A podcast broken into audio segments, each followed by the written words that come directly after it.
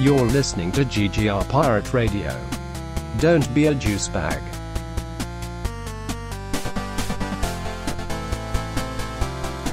So let's transition, guys. Uh, we're going to transition to comic book moments. Um, in fact, I'll even play a little comic book uh, music here too. We'll uh, set the tone with a little Batman by Danny Elfman.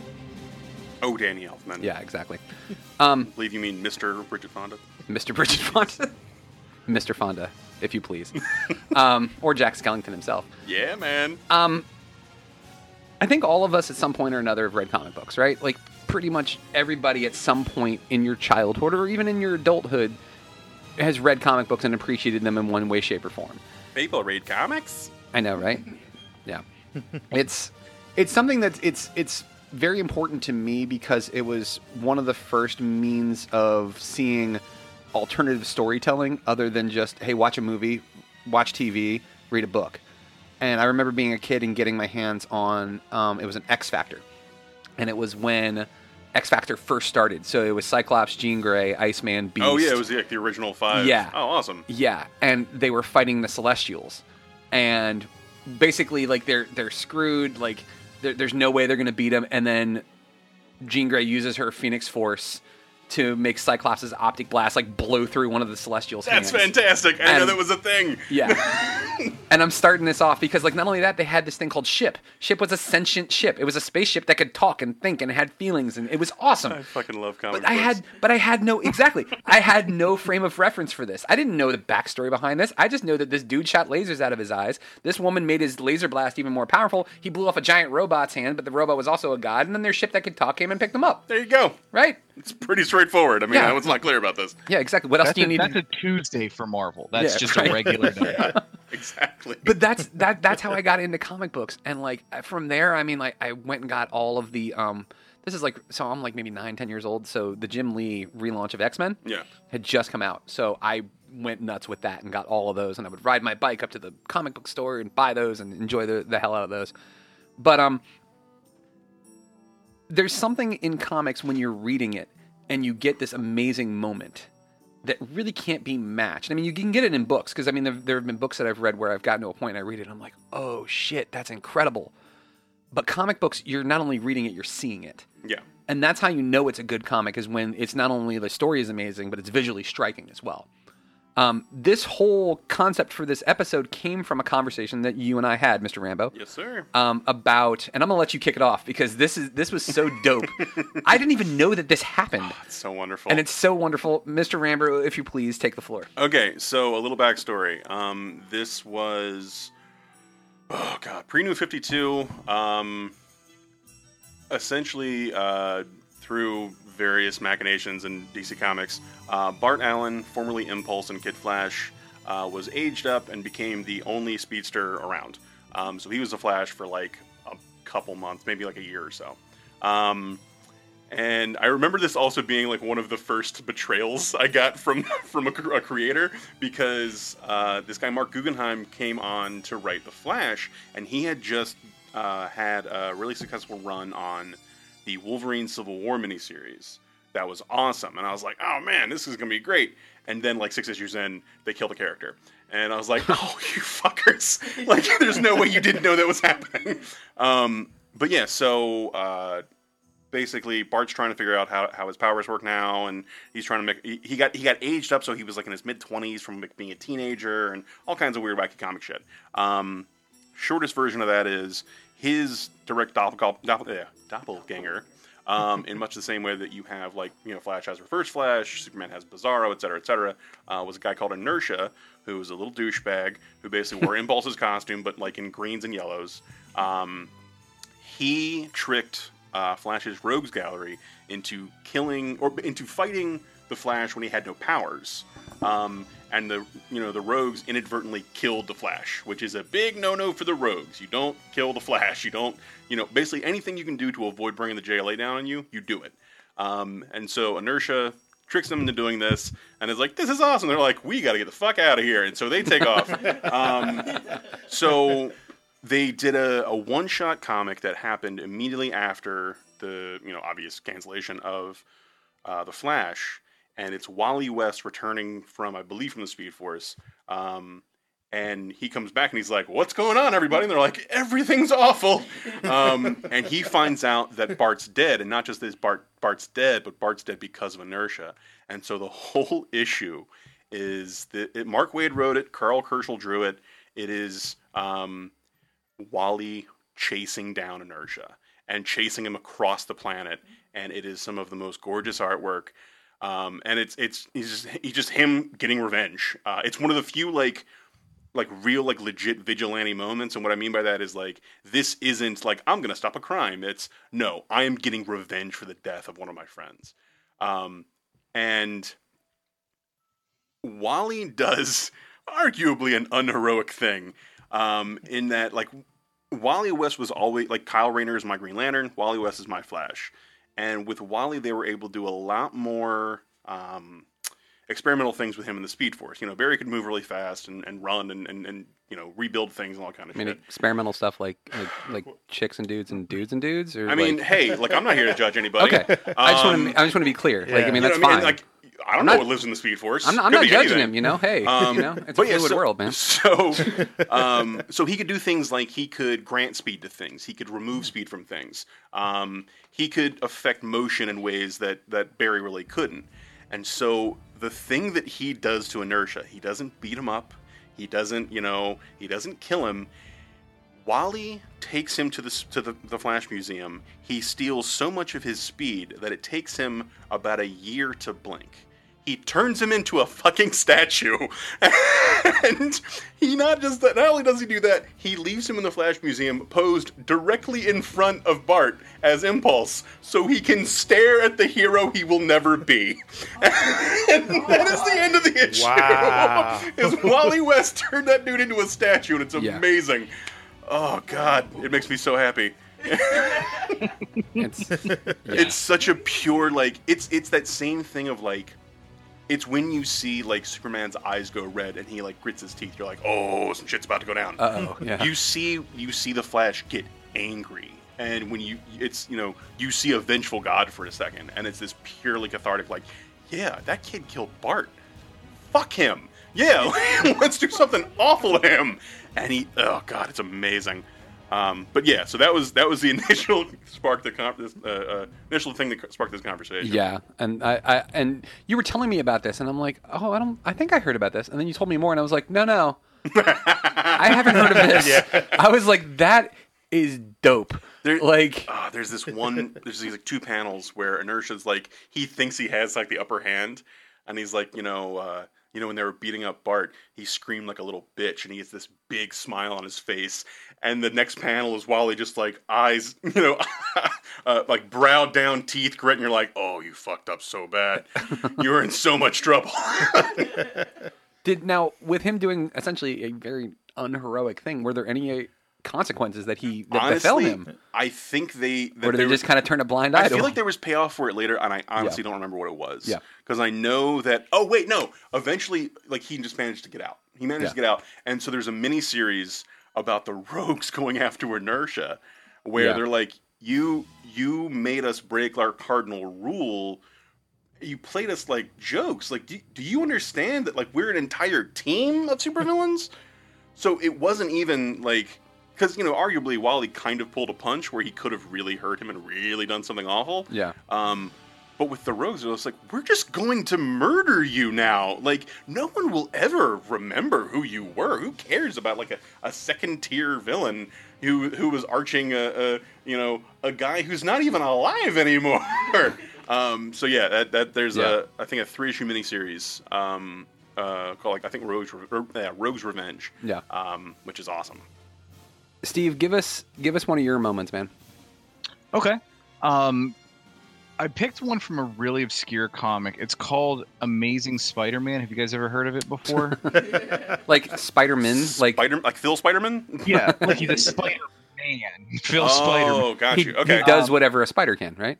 Yeah, Okay, that's you, you got it. You got it. Okay, Um, yeah. So growing up, I was always kind of an X Men guy, and my best friend in high school, Jim, was always a Spider Man guy, and we were always trading stuff back and forth. And he's really, really kind of converted me over to be more of a Spider Man guy. Um, so, like, in the litany of Spider-Man moments, because there's so so many of them, the one that I always really dug, and they did in the Spider-Man Homecoming movie, well, like a version of it. Uh, Amazing Spider-Man number thirty-three, um, Is this which the is Doctor classic. Octopus one? Yeah, where he oh lifts my the, god! he lifts the metal structure up. Um, and so this is, you know, your classic Stan Lee, Steve Ditko stuff. So I mean, you got your real classic storyline, and you know, you, you hear Stan Lee speaking the words basically through the bubbles. And um, for those not in the know, uh, Aunt May is sick with radioactivity, and Spider-Man blames himself for it because that's what Spider-Man does because he's sad all the time and um, he is working with Curt Connors, who's the lizard, but not at the time. And they're working on a cure, and they need this one special compound to make it work.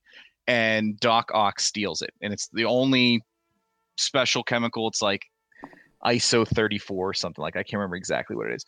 But um, so then he has to go fight Doc Ock, and he's like in a rage. And this is all happening in in, in issue 32, and he's fighting Doc Ock, and, and there's this big battle in Doc Ock's lab.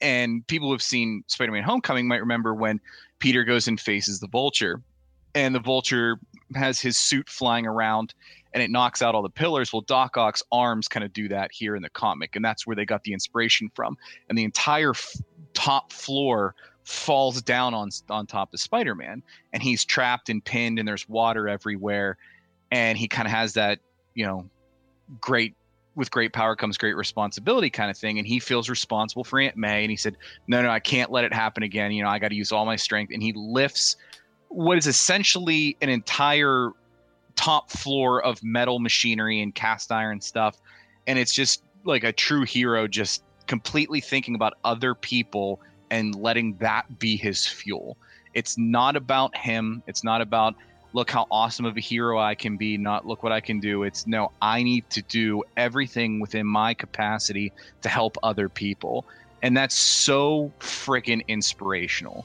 Um, that is a lesson that anyone can take into their lives anywhere. And so that one moment where it's a Spider-Man in a spangly outfit lifting, you know, something giant over his head. That's really all it is. But the context that's wrapped up in that, that's the moment that always stood out to me for Spider-Man. Yeah, man. That's Yeah. I, what I really particularly love about that scene because they did a really impressive job of it in Homecoming. Um, but what they don't get, what you don't get in Homecoming is not only is is is Spider-Man lifting that entire floor off him, the room is also filling with water. So he's, he's trying to avoid drowning, and he's picking everything up. And again, it's it's a totally selfless moment. Yeah. and, I, and it, it had kind of defining as, aspects that moment for Spider-Man throughout his whole his entire run. And I know it wasn't the most popular thing. Did you guys care for the Superior Spider-Man when Doc I Ock did the love brain flip? Superior Spider-Man. I didn't. I didn't I- like the concept, but the story ended up being good. Like I was like, the brain flip. Re- all right, fine, whatever. And then like, I read through it and I was like, all right, cool. like, I I, can went deal. into this ready for it to suck, and it doesn't suck. Yeah, that's pretty much how I walked away from it. Yeah. It, Superior Spider-Man was good for people who were already existing Spider-Man fans because it was just littered with Easter eggs. Like basically every time Doc Ock and Spider-Man had come into contact with with each other throughout the history, there's some little nugget of it in there, um, including this moment. And and um, you know, it was kind of cool seeing that in the like the mid 2000s, referencing this thing all the way back from '66. Um, but uh, yeah, I've always dug this moment. Yeah, absolutely. I mean, I Spider-Man ends up being essentially, I think, like because when you when you think of like the big three, as in like iconic superheroes that everybody knows, I think it's Batman, I think it's Superman, and I think it's Spider-Man. I think those are your three. Yep. Um, so having a Spider-Man moment is is is dead on. Um, Marcus, did you get a chance to, to find one that you were really into? I mean, it's Yeah, no, it's yeah. it's all good, man. like, it's, nah, I'm just hearing support at this point. I appre- and I appreciate We're that. happy to have you, sir. I also have a, a, a list. So we, we, we don't have to worry about any dead air. There we go. See, look at this. go. I'm prepared. We're like a team, guys. Where Yeah. one where one person has a weakness, the other ones pick up the strength. I like this. There we go. Supporting each other. I want to give one of my favorites. I'm and I, get- I catch so much hell for it all the time. Whenever I see those those charts online or those people voting, like oh, who's better, Batman or Superman? Batman always wins, and it bugs me because there's a meme out there that crystallizes exactly my argument with it, um, where it's like you wake up with Superman's powers. What's the first thing you do? And the meme says like, "Haha, "Go back to sleep and wish I was Batman." And then the next person responds like, "Yeah, if I woke up as a powerful demigod who could do anything in the matter of an instant snap of my fingers, I'm gonna go back to sleep and pretend that I'm an orphan who has who has who has issues and lots of money and has to spend all my money on toys. I do kung fu really good. I'm really good at kung fu. I do a lot of sit-ups. Have you seen these abs? I'm shredded." I can do a thousand. um, Superman is the, the allegory in general is he's not an American, but he's more American than any of us. Yeah. He he stands by his ideals no matter what. And the story that I chose is Superman versus the Elite. Oh, so oh, oh god, yes. Okay. Get out of here. yeah, dude. Because the elite are essentially it's it's the same concept of Kingdom Come, where like you've got uh, was it Mogad? Is that what the guy's name Uh, was? Magog. Magog, thank you. Where he's basically like the new era of superheroes. I'm cool and I'm edgy and I look like Cable and I I don't have to follow the rules. The only rules that I follow is that there are no rules. And you're like, wait, but that's a rule in it. Never mind.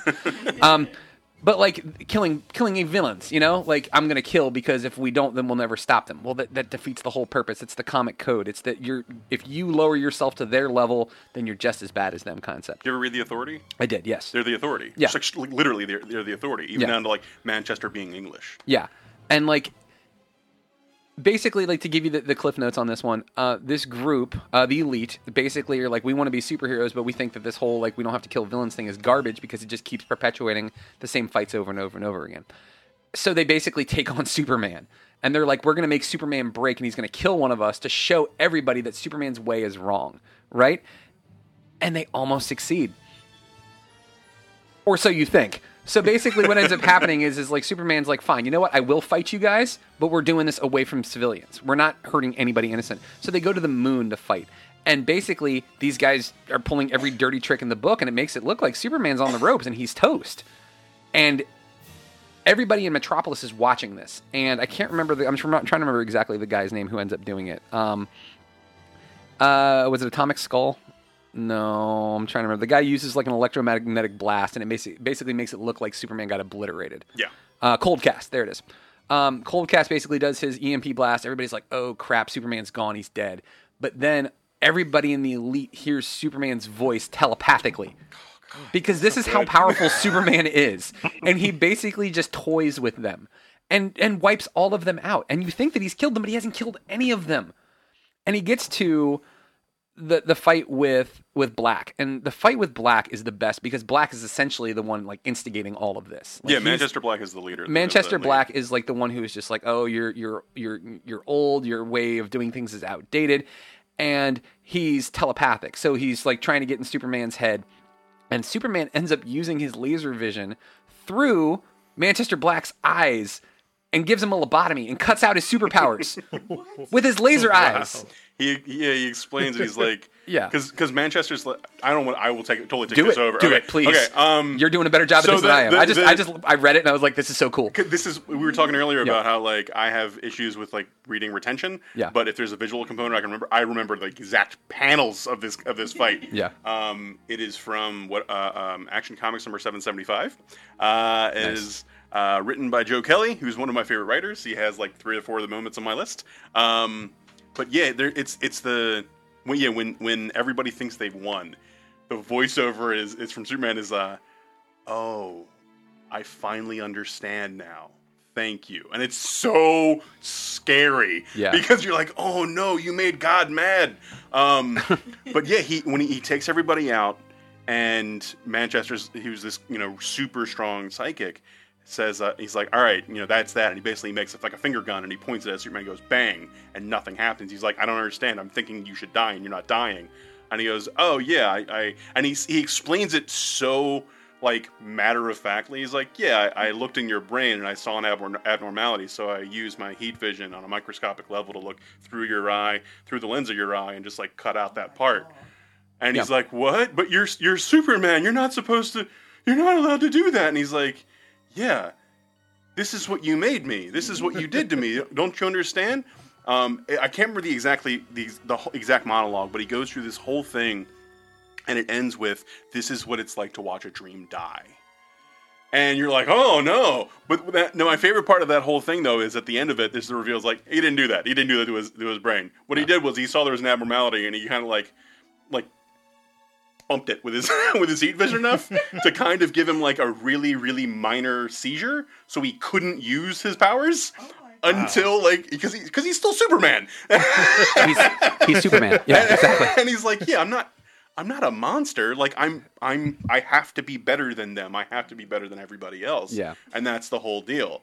Um, It really ends with him doing that like iconic Superman turn to the camera and break the fourth wall wink thing that he does, and that's why I loved it because he was just great. he was like you were like oh Superman snapped I like this but I don't like this this makes me uncomfortable Yeah. but then like you're like wait no he didn't do it okay good yeah, yeah, yeah. like it's Yeah, he, Yeah. He, he directly lies to Manchester and to everybody else, and he's like, "Yeah, I I became the monster that you wanted me to be for even a second, and it's terrifying, isn't it? yeah That's why I will never do this. yeah and it's this perfect explanation of like, yeah, just it's it's fine that you have this method. It's not the best way to go about it. yeah Yeah. Oh God. Yeah. Steve I know you got another moment and this is gonna um we'll do this one and then uh I'll give you one more I, sure. All right. okay Let me see and then which I one got I want to do. and then I got one that I want to end on that is like Gosh, I, how do I narrow this list down to just one? You know what I mean? Like I, I, mean, you I can- came with eight, you and can I give don't us know. What, you can give us a couple and then just like really go into detail Ah. onto one of them yeah. All right. Um. All right. I know which one I want to do. Okay. So the ones that are going to make the the honorable mentions. Yeah. The recent Darth Vader comic, and I know Mike, you and I have Oh, talked about dude. this Yeah, before. and- I, we're huge Star Wars guys. I mean, that's how this whole podcast started. Was our rewrite to the the prequels. Yeah. Um. In Darth Vader number six, they show that that in between of of uh, three and four, and it's such a good or I'm sorry, four and five. I'm sorry, and um, Boba Fett is on a mission for the Empire, and Oh, he yeah. comes in contact Yeah. with Luke on Tatooine, and he reports back that he got away, but he got a name, Skywalker, and that's the the instant where Vader finds out that his his child is alive. And it's and the art is beautiful because it's interspersed between Vader just standing on the bridge of a star destroyer, eh, eh, not moving, nothing's happening, and then it'll cut to a panel of Anakin and Padme from the prequels. Then back to Vader, and a small like crack spider web is happening on the on the uh, glass of the um, what you call it, Star the, the Star Destroyer, and then and then it goes back, and they're like, "Oh, we're having a baby," and then it cuts back, and you see the whole thing shattering, and you can tell like it's just pure unadulterated rage. Awesome one. Um, did you guys ever read Deadpool Killustrated? no. So that one is It's Cullen Bunn, right? I don't know. I'm Maybe- sorry. know. Sorry. Go. I picked up the, the trade on this one and um just dove right into it. It follow it's between Deadpool It is kills Marvel Bunn, yeah. Universe and Deadpool kills himself. Deadpool kills Deadpool. And he goes into the literature verse and kills all of the classic literature characters, but they're but they're all but they're all archetypes of Marvel characters. So like he kills Pinocchio and it's Vision. He kills Oh, like that's awesome. like Namor, like from Leagues Under the Sea, whatever, Twenty Thousand Leagues Under the Sea. I forget who that. Cap- Oh, Captain Namor's Nemo. Captain Nemo. Yeah. Yeah, yeah. Like I mean, he in, in like the Little Mermaid's Namor, and he makes a joke about that, and like he hits all these literature characters, and then he sees the Marvel equivalent die because he's killing the archetype. Very deep. Um, a couple other ones. Colossus uh, cures himself to save the legacy virus Oh, and, and man. avenge his sister. oh god yeah. Um, Infinity Gauntlet, Silver Surfer, Thanos is coming, super awesome. Um, I really like the new Spider Verse where Solus eats the Captain Universe Spider Man. Don't have time to get into all that. um, and then the, the new Avenger, or I'm sorry, all new X Men where they bring the original five forward in time to see where the rest of them have ended up. Oh, so yeah. like Jean Grey's dead, Cyclops is like a terrorist war criminal, all kinds of stuff. Beast is blue, you know that kind of stuff. But the one I really love is Civil War number one, where Cap refuses to sign and kicks that whole thing off. And there's that scene where like there's the standoff between him and Maria Hill, and all the soldiers are there with the trank guns, and they're like, "Please don't make us do this. Please don't make us do this." And you can tell Cap's like, "Look, I'm going to stand up for what's right, not what the government's saying I have to do." There's a difference between what's morally right and what the government says Yeah. and and he just stands up for that value he believes in and then he kicks all their asses. He jumps out, of, jumps out of the helicopter or the helicarrier lands on the jet and tells that guy to stay awake and fly this jet.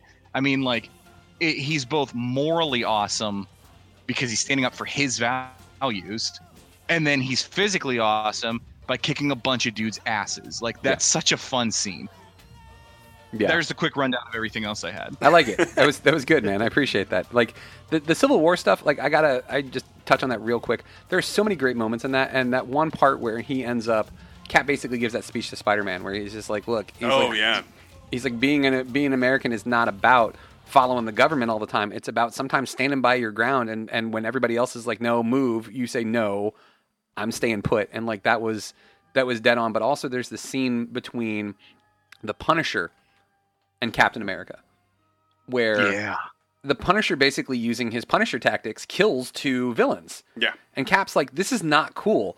And like beats the crap out of the Punisher. And the Punisher just takes it. Yeah. Because like one, because he has so much respect for Captain America. But two, because he wanted to show Captain America, dude, this is how far you've gone. Yeah. Like it, it's your your ideals are, are are basically you're betraying what you are and doing what you're doing. And it's I'm not gonna hit your Cap. Yeah. I'm not gonna do it. yeah. Yeah, just a- just an incredible scene. Um uh, even Spider-Man unmasking himself. You Oh, could yeah. throw that one in there too, which kicks off the whole brand new day, which was absolutely horrific. But oh, yeah. you know, a moment at a time. yeah. Um, so my when when Rambo and I were talking about this, and he gave me the the flash moment that was just incredible. I countered with it, and I was like, I, I see that, and I raise you Darth Vader versus Darth Maul. And this was before they did the extended universe stuff that they've done now. So there was no Star Wars Rebels yet. There was no Clone Wars. So we didn't really, really even know that Darth Maul actually survived the uh, Phantom Menace. Well, like when you see Obi Wan chop him in half, we've all figured that he was dead, right? Yeah. So as far as we're concerned, when this comic book came out, Darth Maul is dead. However, a group of Sith, uh, like Sith sycophants, basically like fanboys of the Sith, don't like that Darth Vader was originally a Jedi, and he shouldn't be serving the Emperor. That Darth Maul is the better apprentice, and that he should be um, standing by the Emperor's side, and they've cloned him. And they're like, "All right, well, listen, Vader. Here's the deal. You have to fight Darth Maul." Um, basically like they, they kind of like trick like not trick him into it but they're like he goes to meet them to be like you know i'm shutting your shit down and they're like that's cool we have darth maul and he's just like I'll, I'll fuck him up too. I don't care. I'm darth vader. And they're like but you don't understand. He can do flips. He has a double saber. And he's like i'm darth vader.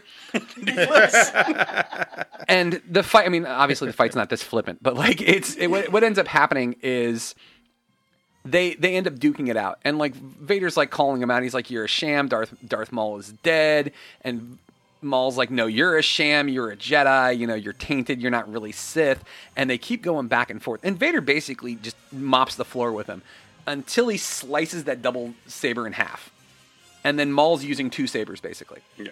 Vader, with his robot arms and robot legs, isn't fast enough to to keep up with that, and he starts getting his ass kicked. And Maul's like taunting him, and he's just like, "I'm." He's like, "You're you're more machine than man. You know, how can a machine hate? You know, there's no way that you're going to be able to hang with me. You're just you're not going to be able to do this. You're not going to be able to defeat me." And Vader's like on the ropes, and like Maul's got him in like a chokehold, and he's about to stab him with his lightsaber. And Vader ends up using his own, using the Force to grab his lightsaber and stab through himself into Maul and killing Maul. And Maul is basically like laying there dying, and he's like, "Let me see if I can find the exact line." I'm trying to find the exact line here, but like it's just oh he goes he goes what could you hate enough? What could you possibly hate enough to destroy me? And Darth Vader just coldly looks at him and says myself. And like if you ever needed to understand who Darth Vader was and why Anakin Skywalker was a good guy and Darth Vader is a bad guy and why Darth Vader didn't just kill himself or like why he never turned back to the good side at any point until he saw his son that's it right there that's why he's so strong in the Force because he hates himself and the decisions that he's made. And I was like, I'm reading this and I'm like, I want I want to say it was in the military. I want to say it was overseas when I read this, and like. We're supposed to be doing important like military stuff, right? And I'm reading this and I'm like, dude, I'm trying to explain to other guys. I'm like, have you seen this? And they're just like, would you get your shit together and stop reading comic books? And I'm like, but Darth Darth Vader and Will Darth you get your shit together and read comic books? Right? That's Come why we're on. over here, you assholes. Exactly. Freedom. this is America, damn it. dude. The uh, the the scene that keeps going around lately, Yeah. uh, from Vader down, Yeah. is when he's surrounded by the by I, I- Uh, some rebel army. I, I haven't read the, actually read the book. He's, there, there's easily like 200 soldiers around. Easily, and Yeah. they're like, you know, throw down your arms. You're surrounded, and his response is, "All I'm surrounded by is fear and dead men." And you're like, oh no! Darth, Darth Vader has some cold-blooded shit that he oh, says in these comic books. Like at one point, um, he's fighting Luke. Like this is right after um, the original Star Wars movie, right? So right after the uh, Death Star gets blown up, Luke has no idea what the hell he's doing with a lightsaber, right? But they're on this mission to try to steal more shit or whatever, right? It doesn't matter. But he runs into They Darth are- Vader. This is in the beginning. They're trying Yeah. to blow up the facility where they're building uh, like AT-ATs and Yes, stuff. They're, exactly. they're trying to bomb that, that facility. Yeah. And Vader shows up, and Luke's like, and at this point, Luke thinks that Vader killed his father. Yeah. So Luke, with no Jedi training and his pretty blue lightsaber, just goes wild at, at, at Vader, and Vader's just like fighting him off, like, you're a punk, get away from me. And Vader says something snarky to him, and Luke is like, You killed my father. And Vader's response is, "You'll have to be more specific. I've killed a, Killed a lot, lot of of fathers." And I'm just like, I was just like, "Damn, dude!" Like, that It's is- it's that line from uh, uh what is it from Street Fighter? You know, for you, the day that M Bison came to your village was a, was a a, a, a, a glorious day. For me, it was Tuesday. Yeah. oh God, that movie was so bad, but that line was so good. Like Raul Julia was just chewing scenes in that. like he's the, so good. He was so good in that movie, and the movie sucked so bad. It's awful. It's so bad. It's a, it's a ho- horrible, horrible movie. Ugh, but like I love I love that because people have said to me before they're like I didn't like in Rogue One when Vader made the joke. I when love when he that. choked him he's like make sure you don't choke, Choke on, on your, your aspirations. I mean come on the double joke right there. oh my god! but then I was like you haven't read any of these. I was like he makes jokes all Dude, the time. And also, like, he's constantly making those kinds of puns throughout the movies. when he choked when he choked out uh, Captain Needa, when Captain Needa went to personally apologizing to him and he's laying there dying, he's like apology accepted. Yeah. also, I love the idea of Vader sitting in the nutrient bath, like Yeah. choke. The little, little like weird little like Sith servant that he has. He's like, did you hear that shit that I said to yeah, him? no, you know he totally calls him down. It's like, oh, uh, take a memo. like every pun he thinks of for force choking somebody, Just it's like, chuckling. Record that. Just chuckling to I like himself. the idea of him sitting in the bath and then thinking up ideas. And they're not like, is there something caught in your cren neck? Yeah. No, no, that's not no, that's, yeah, that's not quite Don't- right. What is this? What, choke? Don't choke on your. Ass. There it is. Yep, Boom. that's Remember it. that one. Yeah. I got it. I got it. Remember that one because he's in the back. Yeah, because he's in the back of the tank. Okay, but like, but even better, like, just while we're on the Darth Vader moment, like, I some people have said they didn't like Rogue One. Rogue One is my favorite of the new Star Wars movies. Dirty communists. Right? Yes, exactly. It's my favorite of the newer Star Wars movies. But that part when the rebels have the plans and they're running, and I'm like, okay, they're going to get away from this. They're going to be fine because now we're going to get in, into A New Uh-huh. Hope. And then everything gets quiet on that ship. And then you hear the breathing. And I'm the like, fucking lightsaber comes on. dude, Oh boy. I. I don't want to say I jizzed in my pants because that would be that would be crude, um, but like it was yeah. Perhaps your pants were suddenly tighter than they were before. Yes, there you go. There's n- so I always thought Vader was really cool looking, and I thought Yes. he was a great villain. But there Yes. was never a time that I was scared of him. Oh, yeah. I never found Darth Vader frightening. Like I know a lot of people have stories where like, oh, he terrified me so much, and I was like, Yeah. "Ah, Why would the rebels ever be afraid of him? That's why. And that whole scene? I'm like, Yeah. oh god, this is terrible. I'm getting goosebumps just talking about it. Oh, Like, yeah. it's so it's like legitimately I have scary. I have that movie and it's on Netflix. I've watched that particular scene on Netflix probably 300 times because it's so fucking cool. there was a. uh, Did you see a bunch of cosplayers recreated it at a con? yes, where they're, they're like somebody had to get something with a credit card and they're running the credit card. Yeah. And there's there's there's sliding glass double doors. that are, somebody's windows. Like, come on, come on, hand it over, hand it no! and somebody finally gets it, and they pull their arm through, and the doors close. It's fantastic.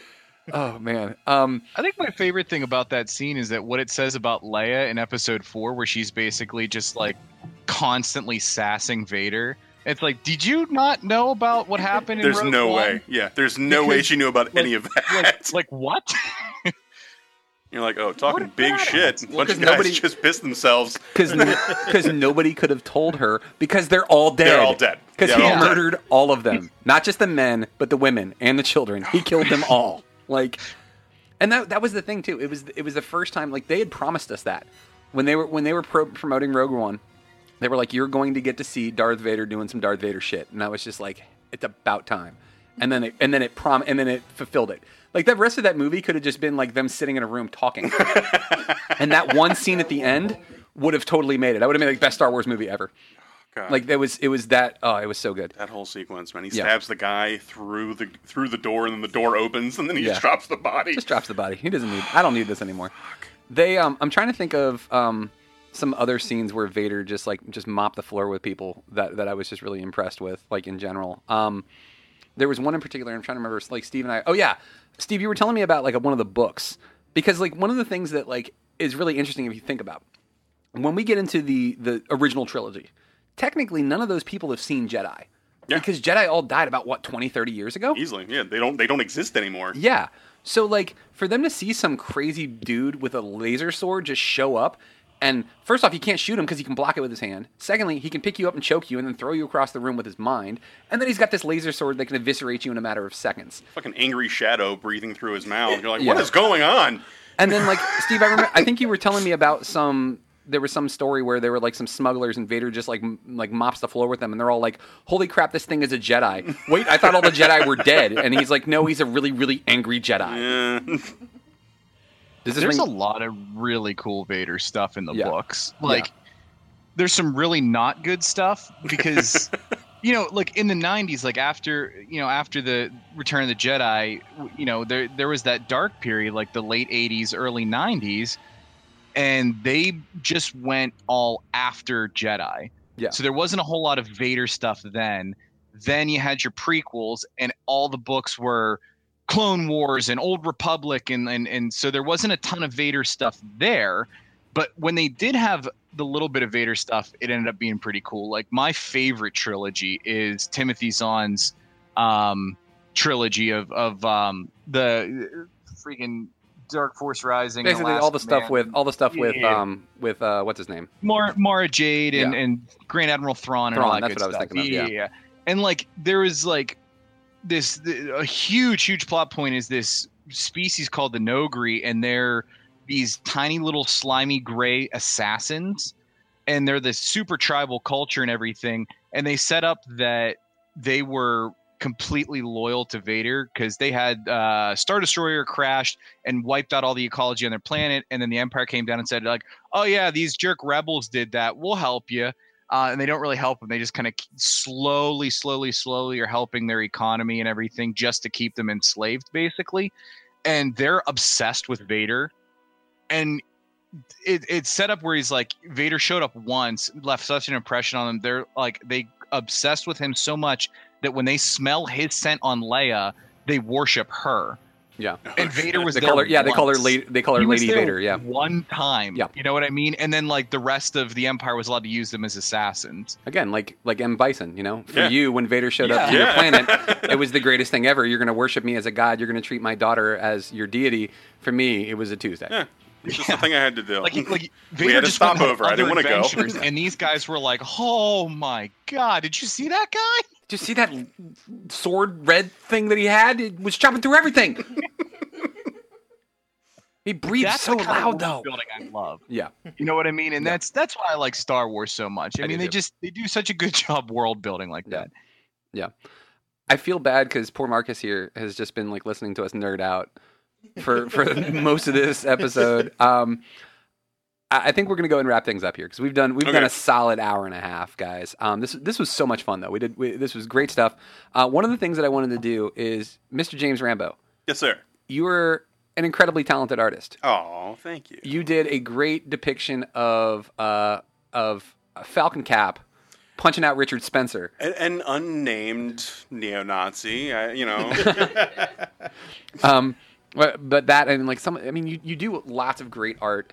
If someone wanted to see your artwork, or maybe perhaps pay you to to draw things, Well. how would they be able to do such a thing? So um, I'm on Etsy, uh, Art of James Rambo. So it's etsy.com slash shop slash Art of James Rambo. Um, I'm all over the Twitters and the Facebooks and such. If you search uh, at Rambozus, R A M B O Z U S, you'll find me on Instagram and Twitter and all kinds of stuff. Um, let's see what else. Um, I will. You can see me in person at uh, at Fairfax Comic Con in August, uh, August 25th and 26th, I believe, in Chantilly. Um, if you search Fairfax Comic Con uh, and Chantilly, you will be able to pull stuff up. Um, so I'll have a table there. Uh, but yeah, man, um, you know, drawings is something I've been doing for years and years, and it's fun. And um, I, I, I find that you know, there's there's enough awful crap going on in the world, so I try to bring you know some fun and some some cute things go. into it. Um, that uh, that that Falcon cap was actually commissioned from my friend um, from my friend Stephanie Smith, Yeah. uh, who her herself is a is a crafter and such. Um, uh, Redfish Roofish. She does like bracelets and buttons and all, all manner of thing. But yeah, she was like, I need to, I need you to draw Falcon Cap punching out an alt right neo Nazi. I was like, can do, not a problem. and done. Um, but yeah, that's actually I have. There's a limited series of series of those. I think I think I have like 19 left, Oh, really? uh, and then that is it. Nice. Is there anything like? Because I mean, you you do the prints. I do the prints. I mean, do you have? I mean, are, is the goal to do your own book? Is the goal to? I have had an idea that I've been kicking around in my head for over a decade at this point. Yeah. Um, God, over 14 years at this point. Um, about a uh, an angry lawn gnome. Uh, I just I need to sit All right. down and do it. Uh, Okay. I feel like if I tell enough people about it, I will feel obligated to make it. um, Well, now you're telling. I mean, we have between GGR and between Rock Deep Rogue Radio, we have like eight thousand listeners. Wonderful. So, yeah. Um, if you if you see me, you are encouraged to be like, "So where's that book about Edgar?" And I'll be like, "I, I didn't make it yet." Um, and then maybe I'll feel bad enough, and I'll and I'll feel obligated to make it. Um, but yeah, man, I do like uh, commissions on the spot at, at conventions and, Yeah. and sell a bunch of prints and. Um, what is yeah, the what is the fun stuff. craziest what is the craziest request for commission you've ever gotten? oh man, Because I, can I can give you one that we got at Wizard World uh, in Philly one year. That was there was a pretty nuts. guy who I don't know if I should say this. Um, oh god, that sounds so good. it, I mean, so like it it. was it was it was clear that this man did not want to be sharing this with me. He did not want to be telling me about this thing that he wanted. But he But he- didn't. but he wanted it. But he wanted it, and, he, and he, he's like, "I need a physical version of this. I need this outside of my head so I can look at it." Clearly, while I masturbate. Um, and so the way he he asked me for it, he would.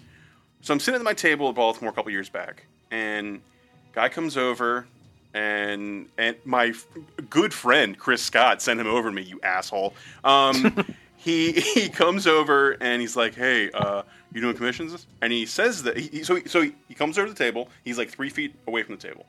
He takes one long step forward. He says, "Hey, are you doing commissions?" And then takes one long step backward.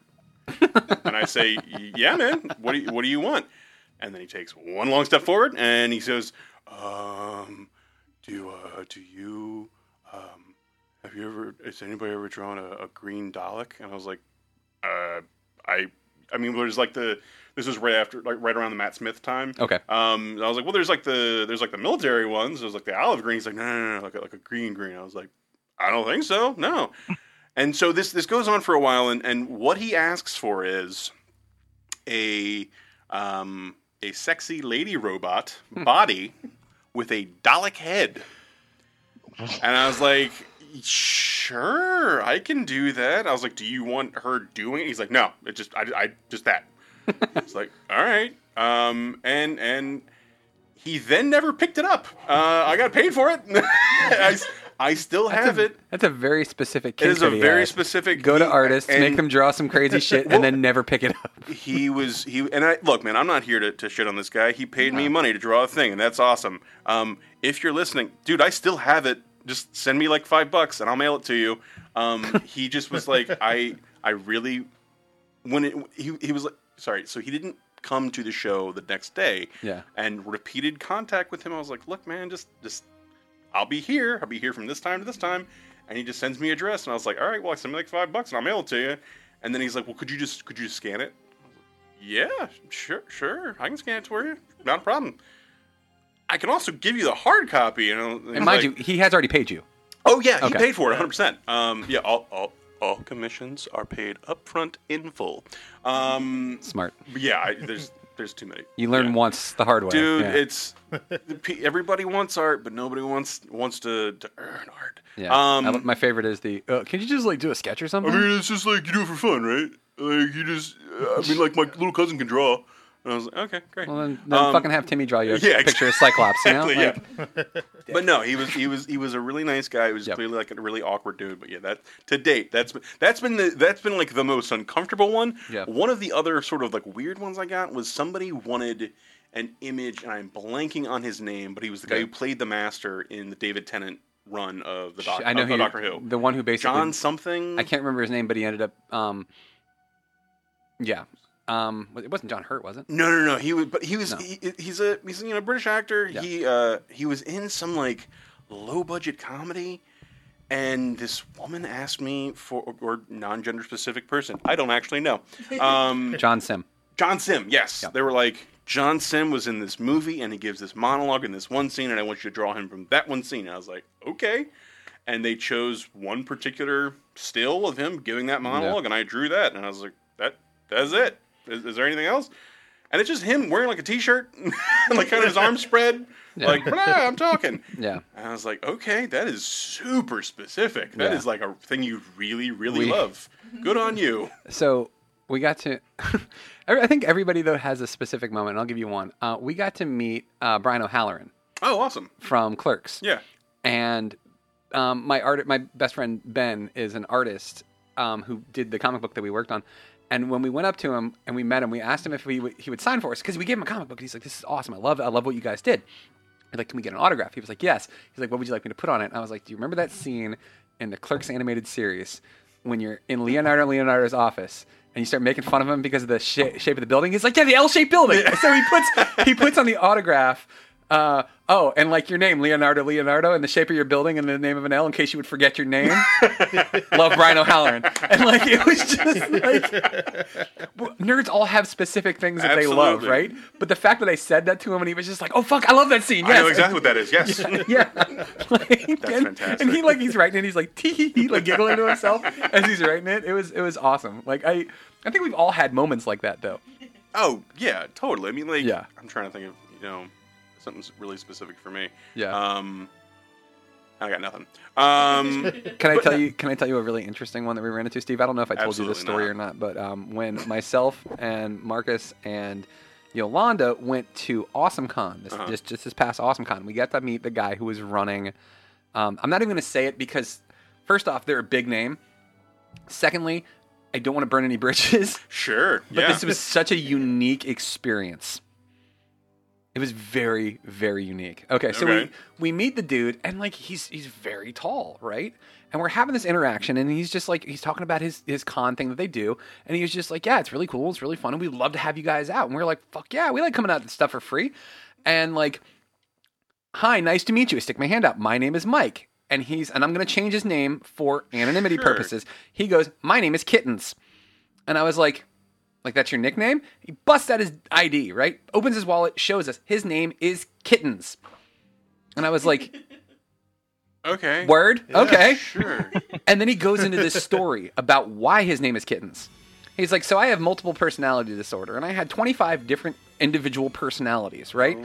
And he starts rattling off all these names of all the people that he was, and I'm like, and all of a sudden, like the Exorcist music is playing in the back of my head because like all I can think of is like I need to get away from this. Like it, it's I want to leave, but I can't because sure.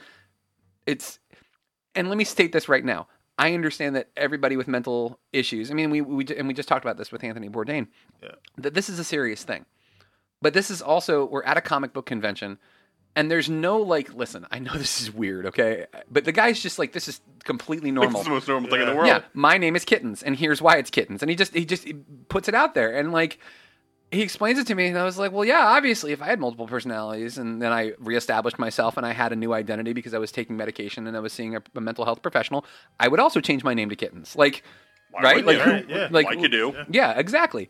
And like, it was just so odd. And we walk away, and I'm looking at Marcus, and I'm looking at Yolanda. I'm like, what the fuck just happened?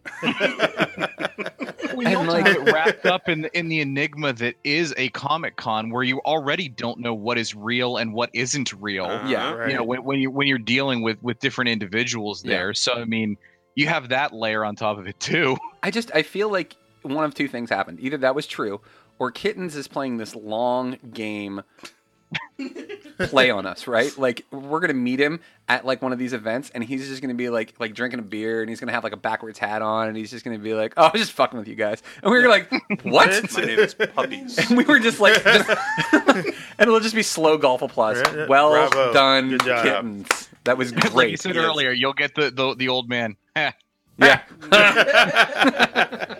well played. Well played, kittens. Oh, guys. On on that note, this has been a wonderful. Oh wait, I have something that I have to play for you, uh, Mr. James Rambo. Okay, Are you ready for this? I'm as ready as I'm gonna be.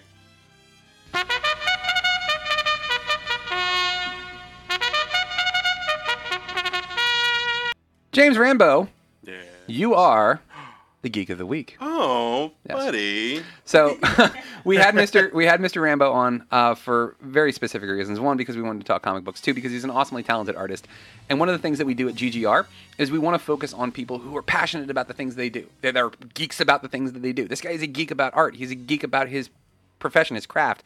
You got to see his stuff. You got to buy his stuff. I mean, Mar- uh, MC, you were looking at his stuff online. Yeah, yeah. There's there's a lot. of Charmaine, dope you were stuff looking at it too. here, Yeah. like it's it, it, it makes it makes my heart swell that I have friends who are talented as fuck at stuff, and like I think that that is the kind of things we should be supporting. We shouldn't be like going out and being like, oh, I'm going to buy this Captain America shirt from Target. No, buy buy some shit that that somebody you know made. You know, and like that's the kind of thing that I want, and, and that, and I want to be able to spread that. And that's when with Steve and I, like when we when we brought GGR back, that was one of the things that we wanted to focus on. Is because like for a while we were really really trying to beat other other like avenues. We were trying to be like Cracked.com. Yeah, Or- we were trying to be Right. Target that was selling the Captain America shirt Yeah. Oh, instead yeah. of being the being the little mom and pop shop. You know. Yeah, and that's and, and we're specialized, and that's what we want to specialize on. Is if we're going to take our time and do this and spend two hours, and for you guys who drove down here to Fredericksburg on a Friday, exactly, this is like a five-hour investment, you know. So like, I there needs to be something that we're getting out of this, and Right. like we should all be helping each other. In that vein, MC Brooks, you've got a show on Rock Deep Rogue Radio. Yes. It's called The Overflow. But you also have another show that you started. We're little inside tip here, guys. MC Brooks is starting slowly but surely. We're getting him on to being able to do all of his stuff himself. I think what you're going to end up seeing here is that within the next year, this dude's going to be putting out so much content. You're just going to be like, "Holy crap!" Like this is the MC Who Brooks actually show. runs Rock Deep? Yeah, exactly. yeah, it'll be the MC Brooks Rogue Radio show, basically. Um, but he's working on a new project. Um, Indeed. yeah, just lots of lots of cool stuff. Tell us about what you're doing, man. And I wanted to say something. You put something on social media where you're like, I think my music career is dead. Don't fucking give up on your I- music I, career, well, man. I, I deleted that You did. I'm glad. Because I had like, I had like, I had like eight people hit me up and was like, "Yeah, so let's talk about this that you put up the other day." And I'm like, uh, You got browbeaten into taking it down. Yeah, I was like, all right, because I was, I was just gonna leave it. I was like, well, I don't feel this way anymore, but it's already up. Whatever, I don't care. And then Yeah. people kept uh, inboxing me about it. I'm like, ah, fuck. But that's awesome, though, man. That's Yeah, awesome like that we're should- all like that. We're all we're this thing that I wanted to do. It- Yeah. it's starting to work. like we're all supporting each other. Like that's awesome, and I'm glad that you're not giving it up because And- like nobody Yeah. should give up their the things that they're passionate about. Indeed. I mean, I mean, and and that that's actually kind of what actually got me started with hitting you up to Yep. even join Rock Deep. Yeah. Because I had given up on radio, and I was like, ah, okay, one last Aaron Rodgers hail mary and see what happens, and here I am. There you go. I caught it for you. There you go. yeah, tell us tell us a little about about uh, the overflow. Tell us a little bit about um, crap, I forgot the name of the show. The the second Collect, one. a collective failure. Collective failure. How? I mean, that's that's wonderful, isn't it? Like That's fantastic. Title. Yeah. collective failure, the podcast. I love it. Yeah. Indeed. Uh, well, the overflow. Um, the overflow is is my main main show. It's it's kind of a, a combination of just kind of all the things that I like, and th- what I discuss on the overflow can pretty much change from minute to minute. Like I might go into a show thinking, oh yeah, we're gonna I'm gonna talk about Sonic the Hedgehog today, and then get to the show and I have a two hour conversation about pizza or fries or something like that. Which, if you go Yeah. and listen to our previous episodes, I did rank. Oh, your pizza best, chains? Yeah. Yeah. I did Yeah. rank my pizza chains and the best fast food fries. Yeah. And that's something you're going to get every every episode, which is just Yeah. a random hot take about something that I like. Yeah. It's never going to be anything serious, just something fun. This is why we work well together. Steve and I and a, uh fellow associate Jess one time did an entire episode about what was better, Wawa or Sheetz. So That's a like Ah, a that is legit a- debate, that is a- man. Like I know a lot of people a- get It was Wow. heated. It was really heated. passionate That is about a- that. oh yeah, no, it got it got real passionate. Have you had Sheetz? Yeah, we were we were almost done there That's for a, a minute. wow. That's yeah. Steve is Steve is from Western Pennsylvania where there is no Wawa, and I'm from DC where there's only Wawa, and then Sheetz came later, and Sheetz was like this like. Imagine Sheetz is like the Johnny come lately. Yeah, the new kid that shows up in high school, right? But he's kind of redneck.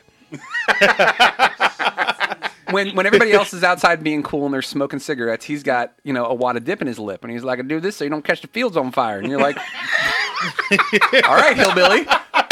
But then he starts explaining to you the shit that he eats. He's like, imagine this sandwich, if you will, right? It's pulled pork, but not only is it pulled pork, it's Carolina barbecue sauce, and then we put mozzarella cheese sticks on top of it, and it's on a pretzel bun. And you're just like, what? I'm sorry, I can't get past the dip. Is that really why they chew tobacco? Is Yes. that a legit thing? Yes. So they don't Yes. You never down- know what's going to come out of Michael Unford's mouth. Yes, exactly. Oh god. This is this is true though. Like T I L. yeah, uh. like right. See, but this is the thing: is we all grew up. The three of us all grew up in the DMV, right? Right. Yeah. But I grew up further south, so I have this experience that like I got the DC vibe. You know, I got the Yeah. cosmopolitan. Like if you see somebody on the street and they smile at you, the first thing you're like is, "What the fuck did they Yeah. want?" Yeah. You I don't have any money for you. Yeah. Exactly. That's the, that's the first thing you think. But then there's also this extra southern country vibe that I got going on too, where you know stuff like that. Where like if you have to kill a squirrel and eat it, don't do it during the winter because there's a parasite that lives in them that will kill you if you eat it. So you wait till the summertime when the parasite is dead. So there you go. Good to know. There you go. Just in case you needed to know such things. Right. The more you know. Yeah, there you go. to do there. Exactly. Yeah. Heads up. Beans. Just in case you ever need squirrel. There it is. Go to the hospital Go to the hospital. now. No, I have to go now. I just learned something. Mr. Brooks, I'm so curious. Best fries, best pizza. Oh, uh, I think the pizza I remember being Ledo's. I think that was my number. Uh, yeah, that was yeah, my number one. Ledo's was That's my al- number that's one. also like a DC area. Like, Yeah. yeah, this is the best thing people have, and you're like, it's okay. They're like, but it's square. Why is it square? square and it's flaky. And Like, they what's going on? They're not using mozzarella. There's provolone. Who the fuck puts provolone on a pizza? this is bullshit. What about the fries? Where, where we where we come down Uh, on what that? was my what was my number one? Your fries was a was a sleeper. It ended up being um, it was KFC's wedges. Was it number one? I think it was, Was either my that or the, it was either that or Arby's curly fries. no, uh, no. Steve, what's your number one go to Oh, French fry? Oh, see, I haven't eaten. No. I'm not a French fry guy, though. I mean, Yeah. uh, don't get me Oh, wrong. that's right. Because in Pittsburgh uh, they put them on the sandwiches. Yeah, I forgot about that. Yeah, yeah, yeah, because they're not their own thing. and then you just get a second sandwich as your side. Um, Nice. so Like cookout. I gotta say though, and it's probably more so because of the sauce, but Chick Fil A's waffle fries, and you get you get that barbecue sauce in between them. It's so funny that you say that Mm. because I was gonna say those are the worst fries. Really? And here's the reason why. Here's the reason why. One, Hot take. I mean, Yeah. they're undersalted, which is a problem. But two, the waffle fry is the worst designed fry in terms of staying hot. Waffle fries get are soggy. built Yes. so like Oh, it, it's yes. it's like when you're Yes, building yes. a fire. Surface area. It- it- Yes. it's it's it's like so you get like maximum crunch, but you get minimum. You end up with cold fries by the end of it, unless you're like you know really like pulling a goose down, and just yeah. like throwing them down your gullet. Your, Um, your science is on point. I mean, I'm not gonna deny that. But like, I, I, in high school, I worked at Chick Fil A, and, and in full disclosure, I do have a Sheetz bag to my right with the sandwich. But, like, I come by and honest, right? But um, no, I worked there, and I, I mean, I made those fries, and you're you're dead on. You need to eat them immediately. Like it, it, it, the second you get the, that bag of food, the clock is ticking. Yeah. I just Um, I wanted to but state that we you were get going to them end in- at 9:30, but we're just going to keep rolling. Yeah, Fuck it, yeah, I don't care. fuck Like this is the first podcast we've done in a while, so just let's just keep running. I like this. Yeah, we got important potato fryology discussions. Obviously. Obviously, I'm here People- for this. so yes. the audience is wrapped for this. So. yeah, no, but if you get it right, and I'm telling you, like the the what you're losing with the waffle fry, you're gain like the surface area dissipates heat. You're dead on, but it also provides a larger surface area to get the condiment of your choice on there. That's fair. And I I just can't argue I, that. I Yeah. love Chick Fil A's barbecue sauce so much. You just dunk it in there and watch it goo up like a volcano coming through all those little holes. Oh, it's delicious. Hey man, people the people that are listening in Hawaii are like too soon, man, too soon. Whoa, easy. Does no, it? I just let them. We I didn't just even put mention a the picture in their Polynesian brain of delicious, delicious meat. If it had been Polynesian sauce, then it would have been that would have been really perfect. Which is even more of a red too. So yeah. oh man. We're horrible people. Um, yeah. I okay, so I didn't really weigh in on the French fry thing last Yeah. time. I, I mean, I, I, I, I remember what my num- my number one was Popeyes. I remember. I think, Oh. I think, Popeyes fries are really I think The tasty. Popeyes Cajun were- fries? Yeah, the Cajun Yeah. fries. Those, that was my number that one. is a good choice. I'm. I don't know, man. There's something magical about Arby's curly fries, Yep. and like you could. In most If you're places, doing a fry bracket, they're a one seed. oh yeah, Yeah, absolutely. yes. yeah, obviously. Like it's you can go to Arby's and you can get just curly fries and you'd be okay. You can go to McDonald's and you can get French fries and you're probably wishing that you got some chicken nuggets or like a, a cheeseburger or something. Burger King, you go and you get French fries, you're gonna be like, why did I do this to myself? but like, You're gonna like, I got that squirrel disease that Mike was talking about earlier after eating you got to stay away from that squirrel. Disease. You can't even say that either without like wanting to go into a cu- like a country accent. You gotta watch out for that squirrel disease. Squirrel Woo! disease. You gotta stay away from that, man. I'll tell you winter what. Fry parasites. You gotta stay away from them parasites, man. I'll tell you what. Knee high to a grasshopper. That's the only thing I know about being southern. that one and then there's the other version of the southern accent which is the the very sophisticated where you say things like furthermore Furthermore. furthermore Furthermore. when speaking of such a place as fredericksburg yeah like He's like an Atlanta gentleman. exactly like a southern like a southern gentleman who would say something really racist but it sounds kind of intelligent you know and you're just like seersucker suit. yeah exactly yeah it has Yeah. his Like- suspenders and So yeah. that- you're saying that's America's version of an English person. Like they can say anything, but they got that sophisticated Yeah. accent. But then the other version of Southern's like Cockney accent, where Yeah. you're like, "What? I don't Yeah. understand a word Yeah. you just said." Like British Bo- rednecks, yeah. like boomhauer from from king of the hill yeah, but Yeah. The, with the with the Cockney, it's much more just like because Boomhauer, it's it's mostly speed. yeah With with the Cockney, it's more just like unintelligible, Yeah. but still slow. and then they Like- use words that don't even make sense Yeah. like- Oh Yeah. yeah. Right. Well, I mean, the rhyming slang. If you know the, Yeah. if you know how it works, it makes sense. But it's, Yeah. if there's a whole like secret. You know, you need to know the. it was so that they could on talk to each other and, and code against the prison guards. Yeah, it's, it's wacky fucking insane. Um, but like as far as French fries go, like there's okay, you guys don't have a lot of them up north, but they're down south, and that's Bojangles. Sorry. I was. I'm literally going to Yeah. Bojangles for dinner tonight. It's Yeah. next to the Sonic. Oh, you saw it. that's right. Yeah, he was. Absolutely. I like that you came down for this episode and you're scoping out fast Oh food my joints. god, dude! I mean, it wasn't a coincidence that I found a Sonic down, when I got down here. I was like, wait, Fredericksburg, that's pretty far. s- Oh man! And I absolutely 100 percent made sure that I was We hit might- that up on the way Sonic is down. mythical. Yep. Sonic That is was- mythical. You It is guys remember mythical. back Yes. in the day? Uh, I think it was Game Show Network. They had that like dodgeball league, like the same time the dodgeball movie came out. and I it was do. sponsored yeah, vaguely. Sonic and- was a sponsor. and it- yeah, Are they they would it? Sponsor awesome. and they would sh- and they would show a map with all the the Sonics on it.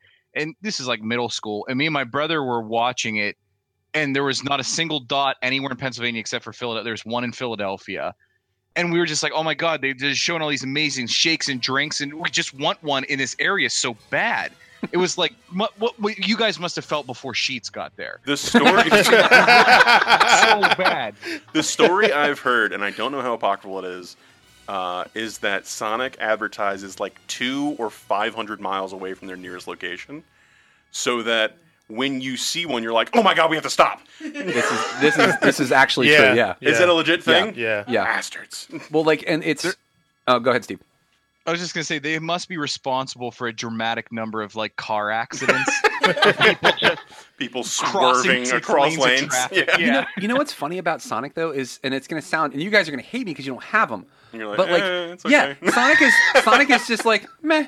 It's just like, eh, eh, you know, I don't really want to go. Yeah, exactly. It's very basic. It is basic, yeah. It's, yeah, but like it's it's it's upsetting because I lived in Woodbridge for a long time and Woodbridge didn't have them. Yeah. And it was just like you'd see the commercials and you're just like Yep. Sonic. Mm. Like and then you Yep. go down to Fredericksburg and now I live here and now it's just like I don't even go.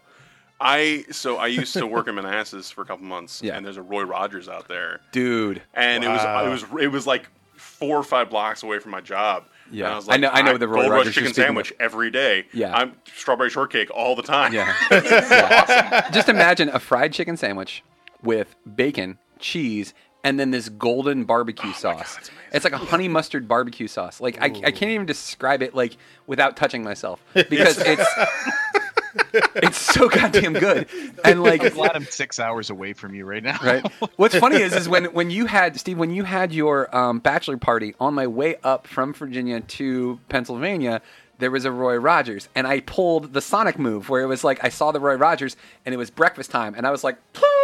slammed on the brakes, flipped a U-turn, like in the middle of like 81, you know, because that's only a major highway, no big deal. And like went to this Roy Rogers and sat in the dining room by myself at six o'clock in the morning because they had just opened, and I was like, I want this breakfast platter, and they just looked at me like I was a psychopath because they were like, everybody else is getting this to go. Why are you sitting in our dining room? We haven't flipped the, ta- the t- uh, chairs off the table, and I'm like, I don't care. This is an experience. That's why. Yeah, I will take this myself. Thank you. You know what? Cherish Don't even this. don't even take the ch- the chairs off. I will do it myself. I got it. Yeah, and because I built like kind of like a little fort too. Rogers people. Yeah, I, I built I built like a little fort. Like I took one chair off, like in the corner, and then left the other ones around, so Yeah. that I was en- encased in my own fortress of solitude. Yeah. so I could eat the- my little breakfast platter, and it wasn't little either. It was No, of like, course not. it- and of course it was covered in gravy, Yes. and it was absolutely. just it was wonderful. And then of course we went up As there. all things should be. Yeah, right. Everything, everything covered in gravy. If it's not in sausage gravy, it's wrong, basically. Sure. Yeah. So I don't know how the hell we got onto this. Oh yeah, Roy Rogers. Oh, yeah. Roy Rogers. There was one right up the street from me when I grew up, and then Roy Rogers got bought out by Hardee's. Yeah, so like I had one like a half mile, maybe a mile away Yeah. from my place, and it uh it turned into a Boston Market. Which hey, I got nothing against the Boston Market, Yeah. but it's not the same thing. It's not Roy Rogers. No. drastically different. Yeah. uh, uh, restaurants. Um, and so yeah, like particularly around like PG County, like there's none. Yeah. You know, I- like the I, I, I you know, there's the one in Manassas. There's one further, like in I want to say like Southern Maryland. Yeah. but that's Yeah. sort of it. yeah. There's one. There's one on Route One in Alexandria. yeah. I've- I right think I've next seen to it. yeah, right near Mount Vernon. Yeah. So if you're if you're feeling, you know, historical and you want to go see where George Washington like chopped down a cherry tree or some shit, um, and then you're just like, I also want to go to Roy Rogers, then it's like right across the street because obviously that's where George Washington went when Clearly. Martha was pissing him off as he went to Roy Rogers. Yeah, Yeah, it's, just, it's, it's the story. Yeah. Yeah. he had to get the fries. Yeah, Yeah, the Cowboys named after the restaurant. yeah, exactly. Yeah. I mean, it's nothing fancy, but um, okay, so now we're on this rare fast food thing. I want to keep talking about this for a second. Okay. All right. Let's go. rare fast food joints that you don't see everywhere, but when you see one, you got to stop. And I got one.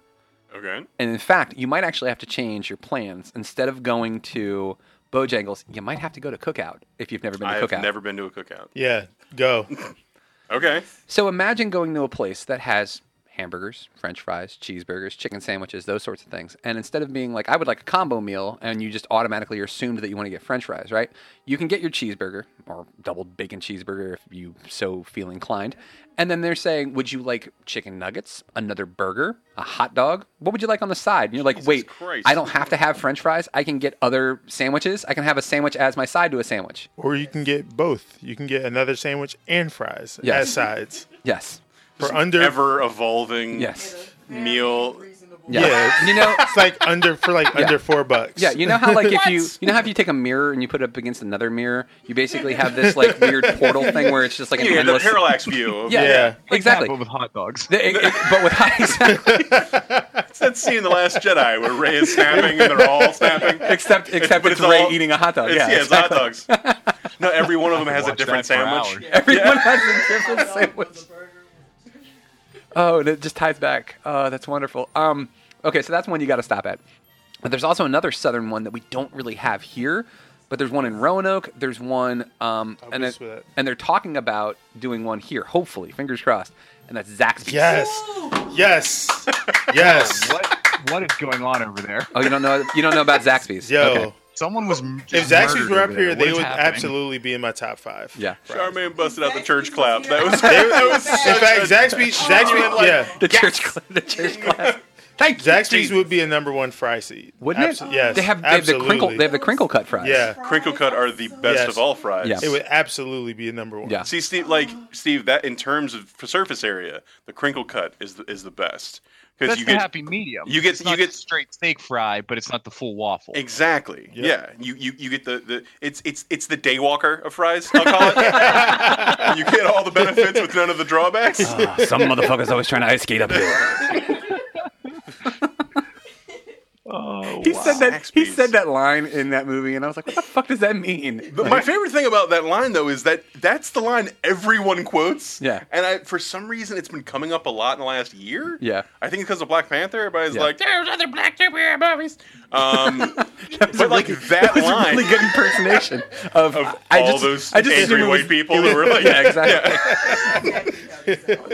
Stop liking things, black people. Why are you enjoying things? Yeah. Um, but yeah, that particular line is always the one that people bring up, and I'm like, I mean, I really enjoy that movie. Is that all anybody remembers? Is that last that line? and, that and Stephen Dorff was in it. Fucking Stephen Dorff. Yeah. Oh my god. Okay. You mean the kid from the gate?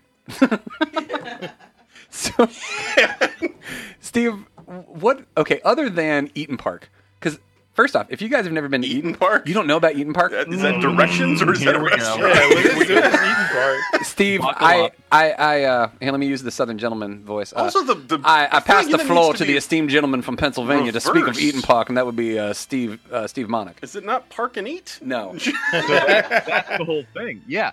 So it- it's like a diner. I mean, it- it's really i i it's a diner, but um, imagine a they Denny's, big- Okay. yeah, they like- kind of but cleaner, okay. and you don't go there and feel like you're going to get shot, gotcha. no, you, and you So don't not get a Waffle House diarrhea Not a afterwards. You- and you don't get diarrhea after. Yeah, no, Okay. No. so it's not Yeah. Chipotle. no, no, that's E. coli. Um, so you get uh, no, but they, that was their whole thing. Like back in the whatevers, the fifties, forties, seventies. I don't care. Um, so that like they um, they they flipped exactly what you're saying is the park and eat. You would park and they would s- skate hop over and clamp it to your car and you would eat it in your car. Well, they were like, why don't you eat? Let's let's flip it. You come inside and eat. a- And I don't know why they just decided to flip the name around. It doesn't make sense. Why not? But it doesn't matter. It's it's a great great chain of restaurants, It and really- they have these smiley cookies, which are like little uh, sugar cookies, and Frosted sugar cookies with smiley faces on them, and they're so fucking delicious. Like, There was a there was a whole um, there was a, a cookie in the '80s. I want to say called Smiles. That was like a sandwich cookie. Yeah. Um, and I think you know what I'm talking about. I there was do, like yeah. a, there like a chocolate one. There was like a, a like but a it vanilla wasn't. one. Yes, but not a the same different thing. thing. So this is just like imagine like a regular sugar cookie, Sure. but it's frosted. And they've cut out. It's got little- no, not even cut out. Just Oh, no, like it's more just- icing for a little. No, for a they're- little they're smiley. icing. Gotcha.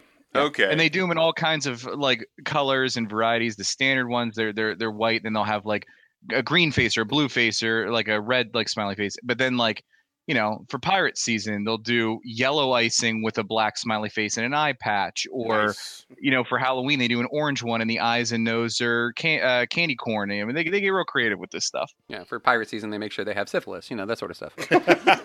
um, so the reason why I wanted him to bring up Eat'n Park is we went there. Uh, the first time I had ever been there was when I was up there uh, for his wedding, and um, my wife, my stepdaughter, and my son were doing stuff where I because I was in Steve's uh, wedding party, so like I had things that I had to go do. Sure. So they went to Eat'n Park because there was an Eat'n Park right next to our restaurant. They went to Eat'n Park four times Wow. like they fell in love with it and like i was like what's the big deal it can't be that good and then i sat down and ate and they okay so the big mac Yeah. the big mac was originated in pittsburgh I did not know that.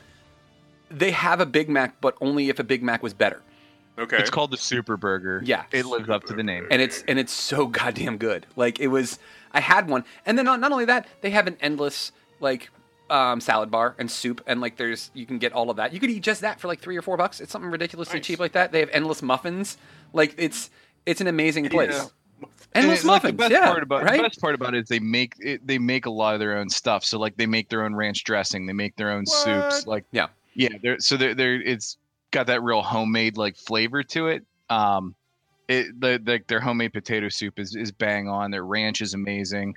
Um, and then Mike, that same buffet you're speaking of, the the brunches, like the week, the Friday, Saturday, Sunday, like the weekend brunches on that on that bar are incredible. Yeah, it's it's just a really really cool spot, and and it, it's if you're ever in the Pittsburgh area, you got to go. Okay. Like you just got to stop. Sounds good. Um, You you can see one if you watch Evil Genius. It's right, right. next door to where that guy got exploded. yeah, where that guy got blown, blowed up real good. and then and then all the forensics guys they went and had some. they went to Eat'n Park and they were like, "Man, this is fucked up, right?" I, no, I'm so. Did you see that pissed. Like, explosion? I told, Oh, I told no. Mike I was watching that, and the very first scene, you can't even tell the guy is just in a parking lot with a brick wall behind him. I'm like, oh, that's an Eat'n Park. Like I can tell. And then the fourth and last episode, they cut back to that guy, and then you can see the sign. I'm like, nailed it! It's freaking Eat'n Park. now I'm so curious. Is it like the color of the brick? Is it the size of the It, bricks? it was the color of the brick and the style of window. And the guy had and the guy was eating a smiley cookie while he was doing the interview. Yeah. Right. That is. I, so I he also up the clearly logo. had diabetes, so that, that then- helped a lot too. Oh, man, Um, they have a weekend buffet. As far as bitch. other we can buffet. As far as, It's as amazing, dude. You It can really you fall asleep in a pile of scrambled egg. It's so good. they're that fluffy, good enough to be a pillow. Oh, so, so Um, so there's another southern joint that doesn't get enough love. Okay, and it's it's got a northern equivalent. Okay. Oh, I, I think I know what you're gonna say. Okay, the northern equivalent is White Castle. Oh no, I don't know what you're gonna say. The southern equivalent is Krystal. I have heard of Krystal, with a K, like a stripper. Yeah. Yeah. Um, it's it's the, it's the mini it's the mini burgers. It's the sliders. Sure. But it's why do we not have them here? They're so good, and they're cheap.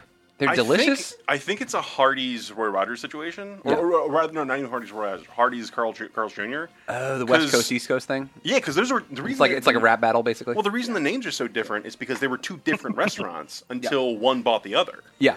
Um, Same yeah, thing with Carl- Rally's and checkers. Exactly. Rally's and Checkers are Hardee's and Carl's Jr. the exact same restaurant now, but at the time, I, I want to say it was Carl's Jr. bought out Hardee's. Yeah. Um, and so it became like universally, you know, owned, and it's all the exact same thing. But yeah, Rally's. I Yeah. thought you were going to say Rally's and checkers. Yeah. Um, To, to It's, catch you uh, up, to catch you up, MC, we were talking about um, the northern White Castle compared to the southern Krystal, because they're essentially the same restaurant. They're not owned by the same Yeah, I've heard of Krystal. Krystal is is legit. You don't see them like they're like South Carolina, Georgia, Florida, and because we go to Disney World all the time, like, Okay. and my son for some reason is obsessed with them. He's like, we have to go to Krystal. We have to go to Krystal, and I'm like, what did they put in your burger, dude? Like, and this far apart, what's going on? yeah, exactly. Well, I imagine it's a situation like In and Out. Like, Ah, because like don't get me In-N-Out- started on well, I've that, never dude. been to one. I've never, been, It's- I've never been to one. it's I've so never- good. I've never been to the West Coast. Let me tell you the story. There's a story that goes with In and Out. Okay, so Ben Shaw, my my, go. my comic book writer buddy, we're in Las Vegas for the video game convention because we work for a video game um, retailer that I shall not ma- uh, name because they're dickheads. um, but we're there for like the yearly convention where you get to meet all the uh, developers and you get free stuff, and it's just a big clusterfuck. But like we find out that there's an In and Out burger across I-10. So like I-10 is 95 essentially. Okay. It's a giant interstate. It's like four lanes on each side, so eight lanes, right? We don't have enough money to get a cab to go from our hotel, Mandalay Bay, over to the In and Out Burger. So Ben and I decide that we're gonna go and we're gonna walk across the fucking highway Like why not? Yeah, because because it's because we're fat guys and we want burgers. Yeah. and it was so goddamn worth it. this Ben was got clipped by a Hyundai, but like you know, he hasn't walked he hasn't walked right since, but it was so worth it. Um, It was just a mid-size, so I could bounce right off. Yeah, that. No exactly. you problem. know, it's You're not a big deal. You're good. You're good. But like, the place is all that it was was cracked up to be. So like Gordon Ramsay. Yeah. Gordon Ramsay has said that if he was on death row and his last meal, he would get a double double animal style with animal fries from In and Out Burger. Son of a bitch. So that tells you something. Well, so like the reason I brought them up is Yeah. the, one of the big reasons they don't expand as much as they, or, or- or why they're expanding as slowly as they are. Yeah. is because th- everything there is fresh. Yeah. and they want to maintain the quality. Yeah. So you know when you just expand, you know, crazy fast. Whereas Subway is like, fuck that. Yeah. Like, Yeah. number one uh, franchise in the world. Everybody's Yeah. like McDonald's. Nope, Subway. Yeah. Subway is the number one franchise because they the put world. them everywhere. They're, Yep. in, Yeah. they're in they're in hair salons. They're in like tire centers. Yeah. Like They're in Walmarts. Yeah, they're in Yeah. Walmarts. Like you, you could be getting a cavity filled at your dentist, and there's a guy making a, a foot long BMT right next to a you. really kind of like half-ass sad sandwich that you're probably gonna Yeah. eat anyway and be like, yeah, yeah, you Yeah. can't feel your mouth, but whatever. You know, you gotta eat something. Hey, I mean, Yeah. it's the same either way. um, I just wish that Subway would change their name, their their slogan to that. Like Subway, you gotta fucking eat You eat something. fresh- Yeah. Yeah. Gotta eat something. we're an option. Um, Pete Holmes has an amazing bit about Subway. it's just it's phenomenal. I'll have to check it um, You should definitely look that up. Um, but yeah, uh, In and Out, they make a point of like you know slow expansion because everything's fresh and they want to maintain that quality. Yeah. and they're also a company that actually really cares about their workers. Like Yeah. salaries in In and Out. First of all, there are salaries in In and Out. Um, and you can make like fourteen or fifteen bucks an hour working in a fast food fast food joint. Yeah, right. Yeah, because they they're like, yeah, this is a job. We're here to support you. You support us. Um, And one of the few like Christian companies that actually seems to have their shit together and like you know, You know, listens to what I, Jesus I said. gotta I gotta say this though. Okay, Chick Fil A catches a lot of shit, and for what they did, that not undo and I'm not saying that it's not undue. I'm not saying that it's not undue, but let me follow me on this on this train of thought here, right? The their founder said, "Look, I you know I think that gay marriage is wrong and it's biblical, and like they've donated money to some pretty nasty charities. However." When all of that stuff first broke, one of the things that happened was you would get these like very like liberal people that would go into Chick-fil-A's and record while they were going in there to like accost the people that were Oh, yeah, working that's there. total and they were bullshit. just like, "What do you think about this?" And the Chick-fil-A people, this is a credit to the people that work at Chick-fil-A. They were just like, "Well, we don't really have an opinion about that, but we can get you some really delicious lemonade or a chicken sandwich. How does that sound?" And the guys were just like, they were so deflated and they were so defeated by it. And they were just like. Yeah, let me get some waffle fries and some Yeah. uh, Chick Fil A sauce. Is that cool? Like, and they were just like, "Yeah, of course, my pleasure. Here's a cookie too." And they were just like, "Well, thanks." A buddy Like- of mine, uh, uh, a friend of mine who is gay, Yeah. um, made apparently got into a fight with his husband because because of Chick Fil A. like, I think one of them found a wrapper and was like, "What the fuck?" And he's like, "It's delicious." what? You gonna tell me that this chicken sandwich is? You know? Oh yeah, whatever. Yeah, I'll, I'll eat a bigot chicken. Sure. Bigot chicken. Yeah, I'm just gonna use the line from uh, Clerks II. Food ain't racist, baby. yeah, and then, yeah, yeah, yeah. No, I absolutely. You know, there's what is it? No ethical uh, uh, consumption in, under capitalism. Yeah. Yeah. Every company that has gotten to any anywhere wherein like there's there's bodies somewhere. Yeah. Um, Yeah, you, know, don't think where did the Fry Kids go? You don't think the McDonald's, Right. McDonald's had them murdered and buried underneath? happened? Yeah, yeah. McCheese was Yeah. taking dirty money. Yeah, exactly. Um, but yeah, I mean, like, there's there's no, it, it's damn near impossible to be a financial success, particularly in the United States, and not be some kind of a bastard. Um, and, and to, Yeah. to, to the degree that, like, Yeah. if you're gonna be a Yeah. national chain, is Yeah. you, you've done some fucked up shit. Yeah. Um, I mean, look at look at Jack in the Box, man. There used to be Jack in the Box on the East Coast, and there's not. In fact, there was one right down the street from here. No And you want to know why there's not one down the street? happened? Motherfucking E. coli killed a seven-year-old girl. Oh no! That'll get you every time. Yeah. Yeah, ask Chipotle. Yeah. But I don't know how Chipotle's still hanging around, man. I I think don't know. for, for, I- for companies, for all their good and their bad, I mean, people forget that they're basically a structure of human beings, and human brain, beings bring all their baggage with them. They're good, they're bad, Yeah. they're ugly, everything like that. Yep. And Yeah. you know, wh- whatever it ends up being, whether you end up agreeing with it or not, the people that are running it are not the product; they're the people producing the product. Yeah, true. You know what I mean? Yeah. So it's like, yeah, you can have a delicious chicken sandwich, and you can either agree with what their view is or not, but it doesn't change the taste of the sandwich.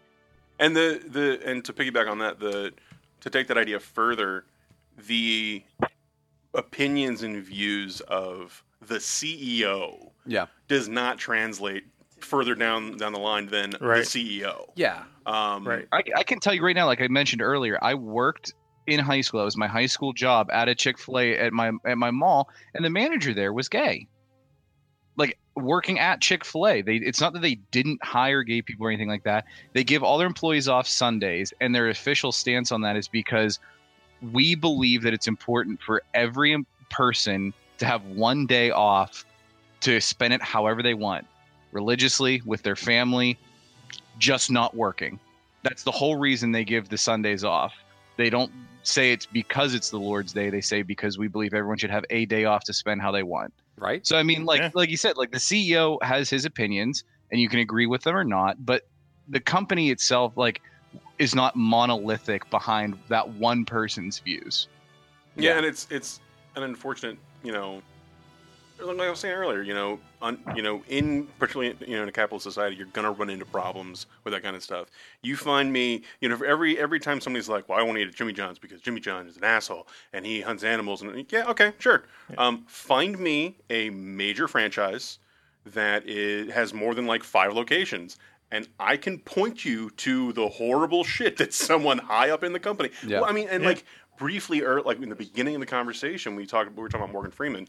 Yeah. Um, this is by no means meant to excuse anything that anybody who has that level of power or fame does, but it fucks you up. And like Yeah. to a certain degree, if you're you know, there's something to be said for the per- the kind of person that is attracted to that level of power and fame, what kind of person they are. But also, you know, once you achieve that, who's you know, when you're so rich that no one tells you no, you don't understand what no means. Yeah. It's not a Yeah. fucking excuse, but like, yeah, that's the explanation. And to kind of circle back with that too, Kevin Smith does these really good um, Evening with Kevin Smith uh, series. Like you can find them on Netflix or online, or I would say Blockbuster, but they don't exist.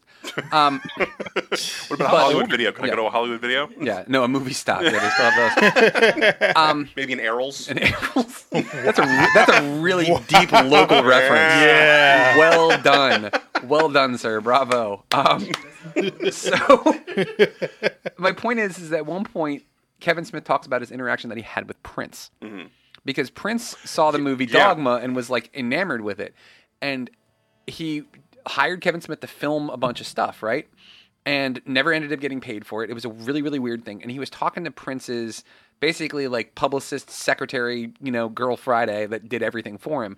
And he was like, What the fuck is this guy's problem? And she's like, He's an artist and he doesn't understand no. So if he wants to film a music video in Minnesota in the middle of winter and wants a camel, and we say, Prince, there's no fucking camels in Minnesota. He's like, But why? But I want one. Yeah. And then Yeah. now I have to then spend the next two and a half hours explaining to him, well, it's Minnesota. We're in the Midwest. There's no zoo that's open. Yeah. Um, and even if they were, they wouldn't necessarily rent us a camel. We don't keep exotic animals around here. Yeah. And it's all these things that you have to like walk them through the steps. Exactly. Yep. They're Yeah. so far removed from. Re, you know reality really um and and what it means to be a regular person that they literally don't understand it i mean And- again and that's been the case. I mean, I, we, it's come up a couple of times, but biblically, you know, Jesus said that it's easier for a camel to get through the eye of a needle than a rich man. It's because the rich man has never been told no. He doesn't know how hard things are. You know what I mean? It's been like that since freaking zero. It's Yeah. it, you know for for two thousand years we we have documented proof that rich people don't understand what it's like for normal people. Yeah, yeah. I mean, and we, we see it all the time. And like to kind of circle back here, uh, Mr. MC Brooks. Yeah. What is a fast food place that we maybe don't have enough of, or is missing in this area, or if you've caught one and other people haven't heard about it, you're like, yo, you got to check this place out. Now, are we talking specifically like where I am No, in DC? just anywhere. Any, uh, I was gonna say because we kind of mentioned Zaxby's and Cookout Yeah, because those would be my two choices. Like, yeah, and that would change, Yeah. the, change the DC landscape, man. Yeah. absolutely. Um, Can you tell me what that is? I'm not familiar with it. Cookout, No, Zaxby's. Zaxby's. Okay. Um, uh, Everyone over there went ape shit when it was mentioned, and I don't, I don't know what it is. Zaxby's is a fried chicken finger joint. And it sounds simple, and you would be like, uh, whatever. Why do I want fried? Why do I want chicken fingers? Who the fuck cares about that? No, they're Charmaine, the- you should hop on the mic. And Yeah. yeah. Go You ahead. Yeah, everybody please. know yeah, Charmaine, go ahead. Let yeah. everybody know about Zaxby's. yeah, you know, I'm gonna let her take. Yeah, go ahead. I'm gonna let you, I'm gonna let you finish. Okay. But Zaxby's has the best French fries of all time. there was as Mike was explaining it, she's like, it's all types of fried chicken and yeah. Yeah. All right. Hello. Hi, Charmaine. Um, just to cue any, everybody in, I'm from North Carolina, so I am from the South. So Zaxby's, it's just Her Zaxby's is your Eat'n Park, Steve. That that probably said everything it need. That I don't sigh even need to know about the food, the emotion that just came through that sigh. Dude, they have this thing called Zax sauce, which is like it's like ranch, but then there's there's spices added to it's it too. something else in it and that there's some just makes horseradish it. sauce. It's like and I think there I think there might be might be some like they, they had to have put some sort of like holy water in there. There's something in there. They probably did. Yeah. But yeah, with Zaxby's, it's like I always see it as like a chick Chick Fil A, but better. Cause I always get this one grilled sandwich. It's the Cajun Club, and Oh, it's yeah. so thick. Is it like a, is it, is it like the blackened kind of like grilled Yes. Kind of thing? Oh Yes. man, Yeah. Yeah. so you can get like a grilled chicken club that's hella thick. Uh, you can get like a finger, like chicken fingers, uh, sandwich on this Texas toast Oh, the Texas bread. toast. Yeah. Yeah. That is It is like so church, isn't it? Mm, hallelujah. Yes. Yes. Mm, yes, Lord. Whew, thank you, Jesus. and like you know, I mean, coming from the South, chicken it's it's the holy grail. However you eat it, that you can get it at Whole Zaxby's. Grill. Holy Grill. there it is. Next up for Rock Deep Rogue Radio and GGR team up is going to be re- creating our own restaurant, and it's called The Holy Grill. The Holy Grill. There it Yes. is. Yeah. But yeah, and then of course when you pair it with the crinkle fri- fries, Oh it's yeah. Yeah. uh, it's legit. It's legit, guys. It's ten o'clock. and I can talk about this all night. we could, we could, we could. This has been so much fun. Um, I had forgotten how long it had been since we had done like a full podcast in studio with people here and like Steve on the mic. Like every, this was like if I if you took everything that I I liked and smashed it up into one thing and like put it on a waffle sandwich, it would be this. This is what we just did, and it was wonderful. Thank you guys. Thank I you, appreciate sir. it. Thanks for having me. Again, thank you to Charmaine. You're welcome. Thank you for having me on. You can find her at the closest Zaxby's. All day, every day. all day, every day. Uh, thank you to MC Brooks. His show is called the uh, the Overflow And collective failure. and Collective Failure. I can't Yes. wait for that one. Like I'm looking forward to like maybe guessing on that because I, Is I that the one we did Yeah. together? Oh, okay. yeah, which Well, will be you'll be able to hear that soon. We're we're, we're working on on that next part. We're gonna we're gonna teach him how to post it on the uh, website. Um, but big thanks to uh, Mr. James Rambo. Thank you, sir. Thank you for commuting down to the uh, the toothless area of Fredericksburg, Virginia. Absolutely. yes, watch Yeah. out. Yeah, stay away from the banjo music. Stay away from the rebel flags. Um, Yeah, I was I was Yeah. surprised by the the. I only saw a few Confederate flags. Yeah. And I was telling you earlier, I saw a decal and it was the Punisher skull, but the interior of the skull was the rebel flag. and know. I was like, man, that is that is a a very impressive symbol. he covers a lot of ground there. So I'm gonna I'm gonna end on one story here real quick because I, I love telling stories. Um, we one time were in uh, Columbia, South Carolina, and we were told that we needed to go to Maurice's barbecue. okay. Like to just if you're gonna go to a barbecue place, a place Go named Maurice's Maurice's. sounds sounds like a good place to go, right? Sure. There's like they're like you got to go there. It's the best barbecue. So we go there, right? And we walk in, and it's an unassuming like it looks like almost like a log cabin kind of style building, and you're like, all right, cool. You walk in, and I kid you not, every single type of Confederate paraphernalia that you could possibly think of was in this mm-hmm. restaurant. Lee surrendered. I didn't. Signs. Um, Ten things you don't know about the Bill of Rights. Ten things Oh you didn't know about God. about the lies of slavery. I mean, shit like that. And like my wife and I are just like we're like looking at each other wide eyed because we both grew up in the suburbs of D.C. So we're like we're pretty tolerant of everything, and we don't we're not racist, and we're seeing this shit, and we're like, are we gonna be racist just by eating here? But the barbecue was so fucking good. like it was I just mean, hey, it was just- apparently makes apparently they make some tasty shit, right? Like it was, and it just blew my mind. And we just like walked out of there, and we were just like, "What the fuck was that place about?" And, uh, and we were like, "I don't know." It was really good. Yeah, it was really good. And then like I found out later in my travels that there's another location for Maurice's that is essentially like in, in like an old like Hardee's or something building. So they don't have all the racist shit. And I was like, hey, if you want all the barbecue deliciousness but with none of the racism, go to this don't location. go to that one. yeah, exactly. Like it was wonderful. It was like that was like Maurice's house, where it was just like, hey, hey, let's decorate. The, like, but that was the other thing about it too. Is like when you're decorating and like going for like the TGI Fridays weird kitschy shit on the wall style of thing. Like, who said that it was a good idea when they were just like, hey, That's do you South still have- Carolina. Yeah, right? That's that's it. Yeah, That's exactly. it. Like, who? Hey, do you still have that that pamphlet that that guy gave you on the side of the road? The guy wearing the hood, you know, the pointy hood, the white. Yeah, Yeah. the white one. Yeah, that guy. Right. Yeah, Yeah. you have. Do you have those? Because I think they would look really good if we put them on the walls. You And like, them. it was I just, want to make a shenanigans, but instead of stuff on the walls, I want it to look like the back of my truck. right. make it look like the back of a truck of a redneck in Fredericksburg. We have a wall that's just gun racks. Just, Is that possible? Nothing in them, just those. Just guns. just knowing that they could be there. They could be there. They're yeah. not. Yeah. Where are they? Ooh, it's a mystery. Dinner and a mystery. yeah. Maybe maybe it's like you know anybody who's that hateful. You don't give any love to people of color or like you know non-straight people. So all of that love goes into the food, and maybe that's why it's so good. Whoa. Oh. I don't know. Whoa. Jeez. Right? Yeah. You don't love or maybe anybody they're just else. awful, awful, shitty human beings. They're shitty human beings, but damn, they can fry a chicken. Apparently, yeah. Jesus. There's, there's no heating elements. They just stare at it. I just think about a black president gets so mad. The heat from their anger. Anger. Anger. It's the right temperature. I'm Tired of being tired of being lied to by the government. Ding, chicken's done. Uh, All right. On that note, let's uh, let's go ahead and cue that uh, that eight bit Africa to end the show, guys. Um, again, there it is. That's a sick beat. Um, big thanks to uh, Charmaine the chauffeur. Big thanks to MC Brooks. You can catch him on the Overflow. You can catch him on uh, Collective Failure, which will be coming out soon.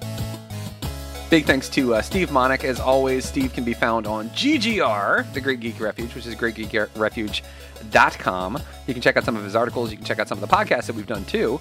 Uh, big thanks to Mr. James Rambo. James, Mr. Rambo, sir, where can they find your stuff?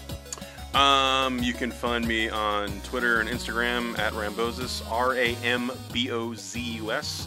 Um, I'm also on Etsy, uh, Art of James Rambo. You're also on Uh, Grindr too, right? I, I mean, sometimes, you know. Okay. right. I get lonely, Mike. Uh, and you don't return my calls, so. Um, I can't wait in the parking lot at Sonic Forever, bud. but yeah, and I, uh, like I said, I will be at the Fairfax Comic Con in uh, Chantilly, Virginia, um, or rather Fairfax, Virginia, Chantilly, I think Convention Center, uh, August 25th and 26th. I'll be in the Artist Alley. Word. For all of us here at Rock Deep Rogue Radio and for GGR, for Steve, for MC Brooks, for Charmaine, for James Rambo, for Viv, for Jay, for Yolanda, for Tamika, for Timmy, for Billy, for Johnny, for Jimmy, for all I'm just gonna name just keep naming names. I don't know what the hell I'm doing. Dopey, Sneezy, Yeah, Doc, Yeah. Bashful. yeah, yeah. Derek. Yeah, Lumpy, Derek, Rufus. Allison. Yeah. Love Todd. Allison. Yeah, Todd. Todd's a great guy. Yeah. A little racist, but that's okay. Makes great Ah, chicken, so it's damn it, okay. Todd. Yeah, always Todd. All right, guys. On that note, this has been a combined Rock Deep Rogue Radio and GGR Pirate Radio production.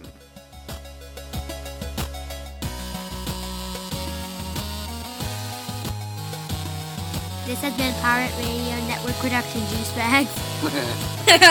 yeah, boy.